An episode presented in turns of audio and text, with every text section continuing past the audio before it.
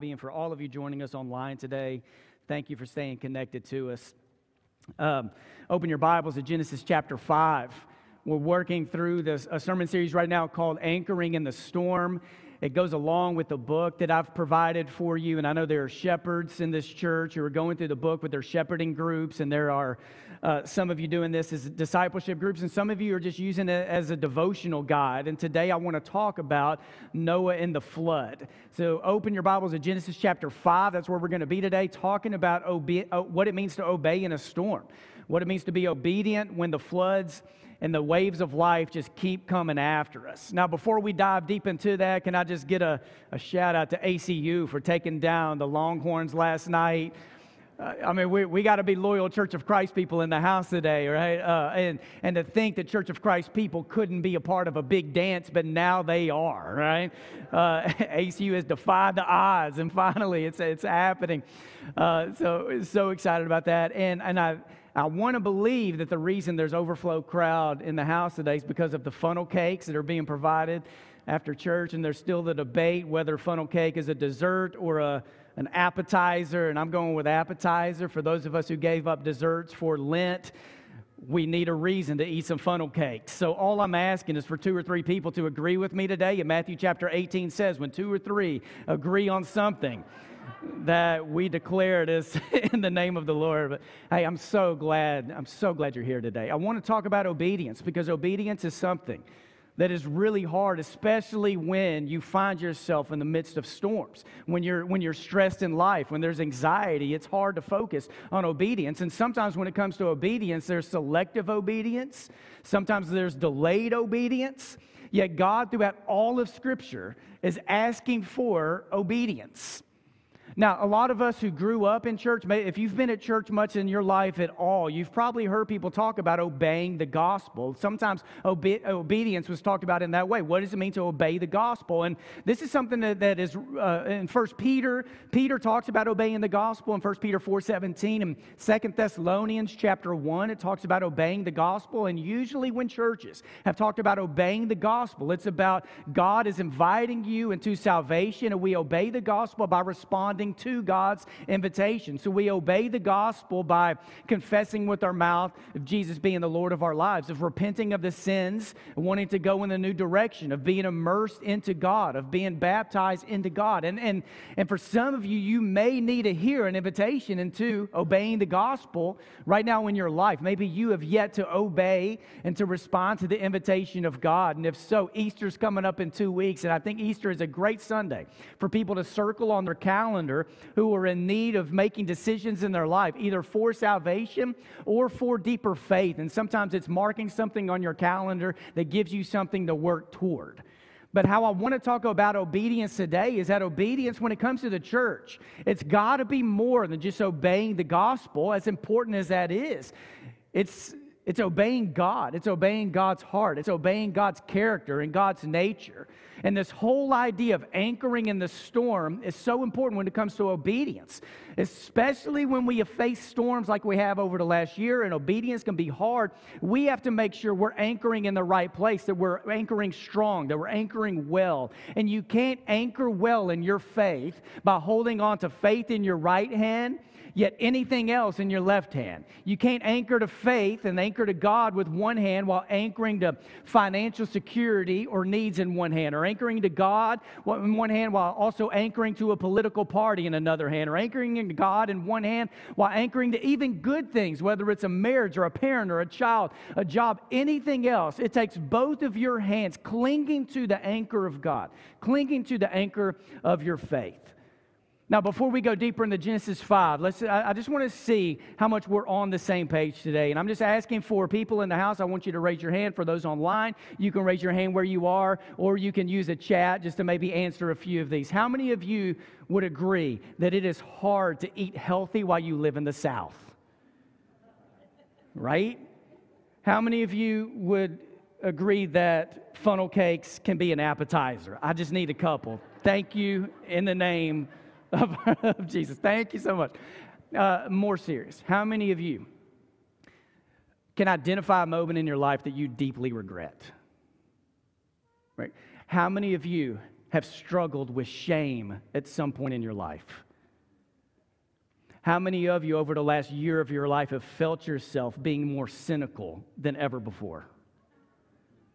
How many of you in the last year of your life have found yourself judging other people because of their politics? Right? How many of you can identify a time in your life when you felt that the floods of life were, were like you were about to be taken down by the floods? Anybody? This whole Noah story. This is a story, Noah and the flood, that Christians know, and a lot of people who have never read the Bible know the story about Noah, Noah and the flood, Noah and the rain, Noah and the storm. And I was uh, reading, and I wasn't even reading this past week for uh, this one particular moment for sermon prep, I was reading for my own edification and just time with God, and I came across in Psalm chapter 29, verse 10. And this has been an anthem for me the last few days of my life, and maybe it needs to be an anthem for you too. It says this The Lord sits enthroned over the flood. The Lord is enthroned as king forever. And to know that as the floods of life come, that God is, He's able to hover over them in a, in a place of victory. God has conquered the floods that you face in life. Now, let's talk about this whole Noah story, and let's start with who Noah is. And because we're given a few descriptions of Noah. When Noah was born, here's what his dad said about him.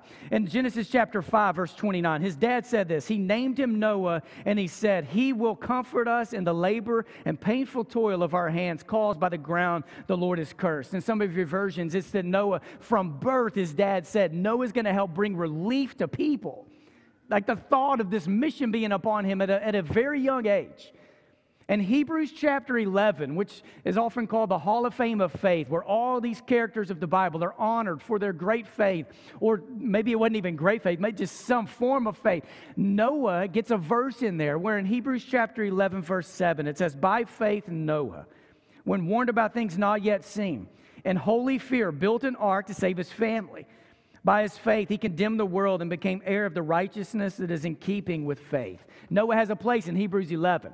Later on in Genesis chapter 6, verse 8 and 9, we read this about Noah, but Noah found favor in the eyes of the Lord. And this is the account of Noah and his family that Noah was a righteous man, blameless among the people, and he walked faithfully with God.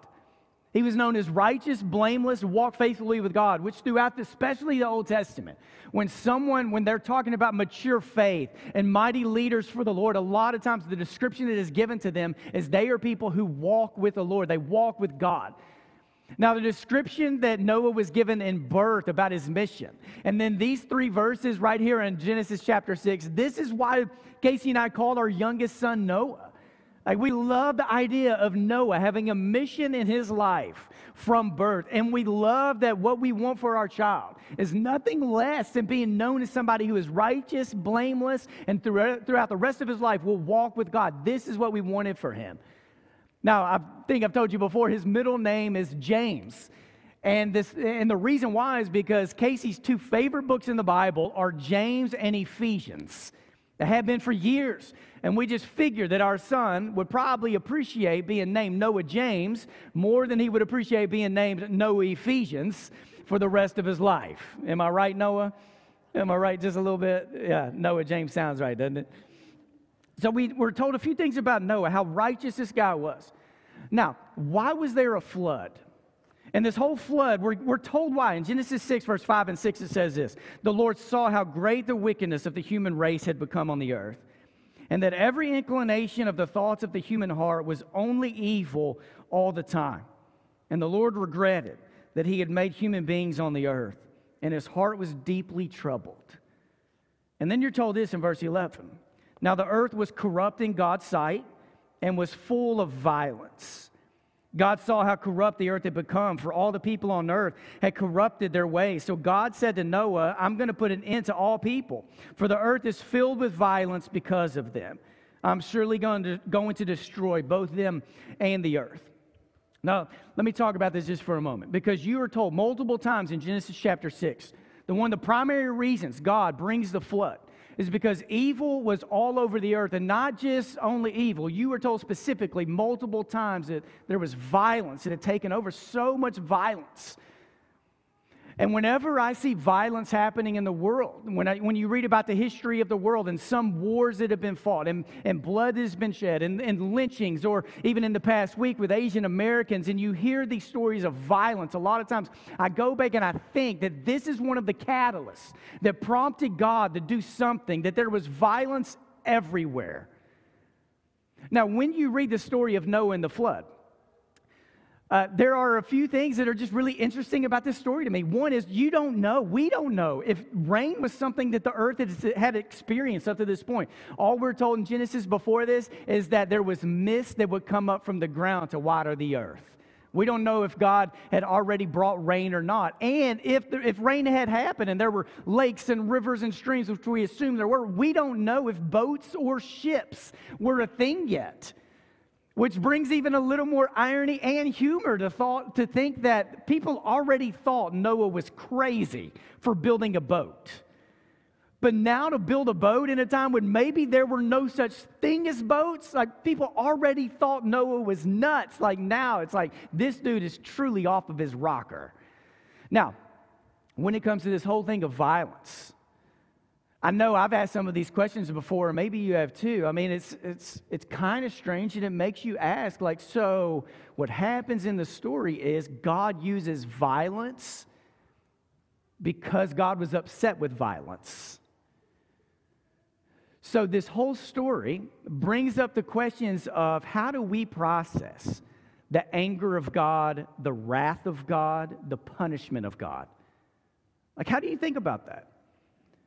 Because one way to think about the story of Noah and the flood is it's a story about destruction, or some people like to think about the story of Noah and the flood as a story about purification. That God's purifying the world. Like anytime there's evil, God wants to transform it and somehow do away with it to bring good into the world. Now, let me speak into this just for a moment because I know, especially here at this church, we want to press hard into the love of God as the ultimate motivator in life. Like we are motivated to act as followers of Jesus out of love because of God's love. And as we talk about and want to press deep into the love of God, we can't ignore the anger of God that shows up throughout Scripture. But we have to be really careful how we talk about this. In Psalm chapter th- or Exodus chapter 34, God gives a description to himself. And one thing God says is God describes himself. In Exodus 34, verse 6, God says, I am slow to anger. And that is something that's repeated throughout the Bible about God, that God is slow to anger. Now, this is hard for some of us to grasp, and I'm not pointing my fingers at anyone, but some of you, it's hard for you to grasp how God can be slow to anger because you are not slow to anger. But God's not on the edge of his seat waiting for someone to mess up because God's just ticked off at the world. In Psalm chapter 30, verse 5 and 6, what David says, David says is that the anger of God lasts for only a moment. This is David, the man after God's own heart. David, who was a recipient of the wrath, anger, and punishment of God in his own life. And he is on the record saying, God, there is anger that can come from God, but when anger comes from God, it's only going to last a moment. Right? Because David believed that God is one who is slow to anger. So anger is a part of God, but as you read throughout the Bible, the Bible does not use anger to describe, like, this is the primary emotion of God or this is what God is like. But there is anger and there's punishment and there's wrath because God cares about setting the world right, about purifying the world. Now, I think this is important to bring up because I think some of you grew up in churches or grew up with some mindset that for you, anger was the primary emotion of God. So the reason you were called to be obedient is that you were called to be obedient before God so that you don't frustrate and upset God. Which is never a good way to live, and it's never a good way to mature into a follower of Christ. Like, fear is not a good motivator when it comes to spiritual formation or the fear of just upsetting God. This is not a motivator when it comes to spiritual formation or deeper life. Like, we are, uh, we stand in awe of God, but we don't live every day of our lives fearful of God, throwing arrows anytime we do something wrong. This isn't what our God is described as. In this story, you have this flood that comes, and then you have these, these moments that talk about Noah's obedience. And it seems to be this theme that comes up if you go to that next slide, where Noah in obedience, where in Genesis 6.22, it talks about Noah did everything just as God commanded him. In Genesis 7, verse 5, Noah did all that the Lord commanded him. In 7.16, the animals going in were male and female of every living thing as God commanded Noah. That all these commands came at Noah from the right way to build an ark to who to put on the ark. All these commands came at him, and Noah obeyed.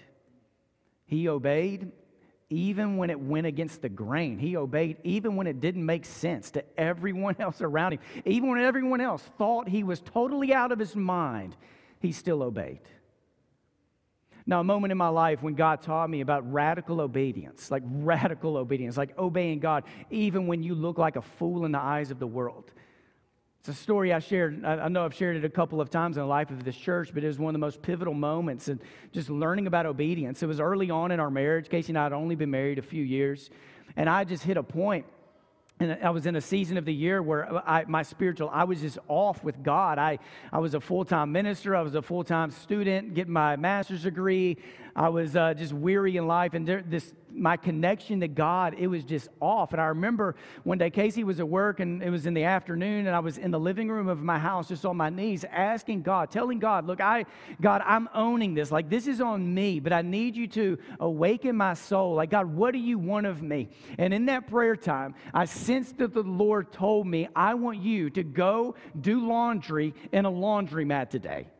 And it was the weirdest thing because I, I for one, we had a washer and dryer in our house, so why would God say this? And I don't know if you've ever had a moment in prayer with God when you sense that God may be saying something to you, but then you begin struggling with is this really God or is this my mind playing tricks on me? And I stayed in the moment and I just sensed this overwhelming sense of God like, I want you to take your clothes and I want you to go do laundry in a laundromat.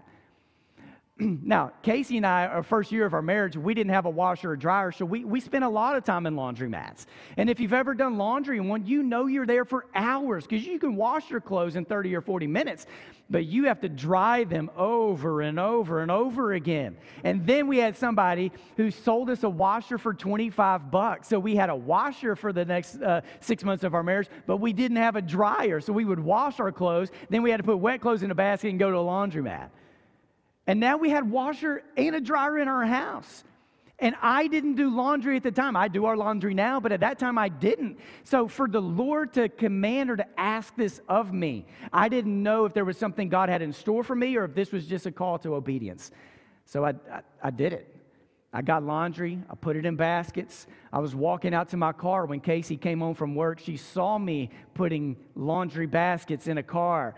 She asked what I was doing. I told her about my encounter with God. I think at first she thought I may be sick. I think she even touched my forehead to see if I was running fever. Like, you know, we have, like, God knows we have a washer and dryer here. But Casey went ahead and blessed my time. I went to a laundromat, and when I walked in, I didn't know if I was there just to pray to the Lord, to be with God. I didn't know if I needed to read my Bible, or I didn't know if there were people there that the Lord wanted me to minister to. So I walked in, I started doing my laundry. There were two other women who were there. They weren't together, they were in separate places in that laundromat. And I thought, well, maybe I need to have conversations with them uh, because maybe that's why I'm here. So I tried to engage them in conversations, and that's when I discovered that women who are doing laundry alone in a laundromat don't want strange men to come and talk to them because there's a good chance women are folding clothes that they do not want you to see. So I went and I sat back in a chair and I was like, God, why am I here? Am I here just out of obedience or is there someone I need to minister to? Is this is if this is an act of obedience that I am learning to obey you no matter what, even if it doesn't make sense to anyone else, then maybe, God, that's the lesson I need to learn. And I looked out the window and when I did, I saw another car come into the parking lot and it was a woman in our church where I was preaching. And this was a woman who was going through a divorce who had a sister whose life was spiraling out of control, who had a 19 year old son who was a drug addict, had just gotten his girlfriend pregnant, and this is the woman who now is walking into the laundromat with her laundry. And she walked in and she saw me and she came over and we started doing our, our laundry together. And in between loads, we would sit down in a chair and we just were talking about faith in the Bible and God and pain and where is God through all this. And I was trying to help her not make sense of everything in her life, but trying to help her know who God is no matter what we're going through in our life. And I was able to minister to her. And thanks be to God, her son ended up surrendering his life to God and to Jesus in baptism just a few weeks later. And I remember I got in my car that day and thought, God, this is a moment I'm going to remember for the rest of my life that when I sense a prompting from you, that it's an invitation into radical obedience that may not make sense to anyone else. And there are moments in my life where uh, people, and not, not so much in this church, where people have questioned how expressive I am in worship sometimes, that I may clap and I may sway and I may look like I'm dancing or raise my hands. And what I have to tell people is I don't worship, I worship with you, but I don't worship for you.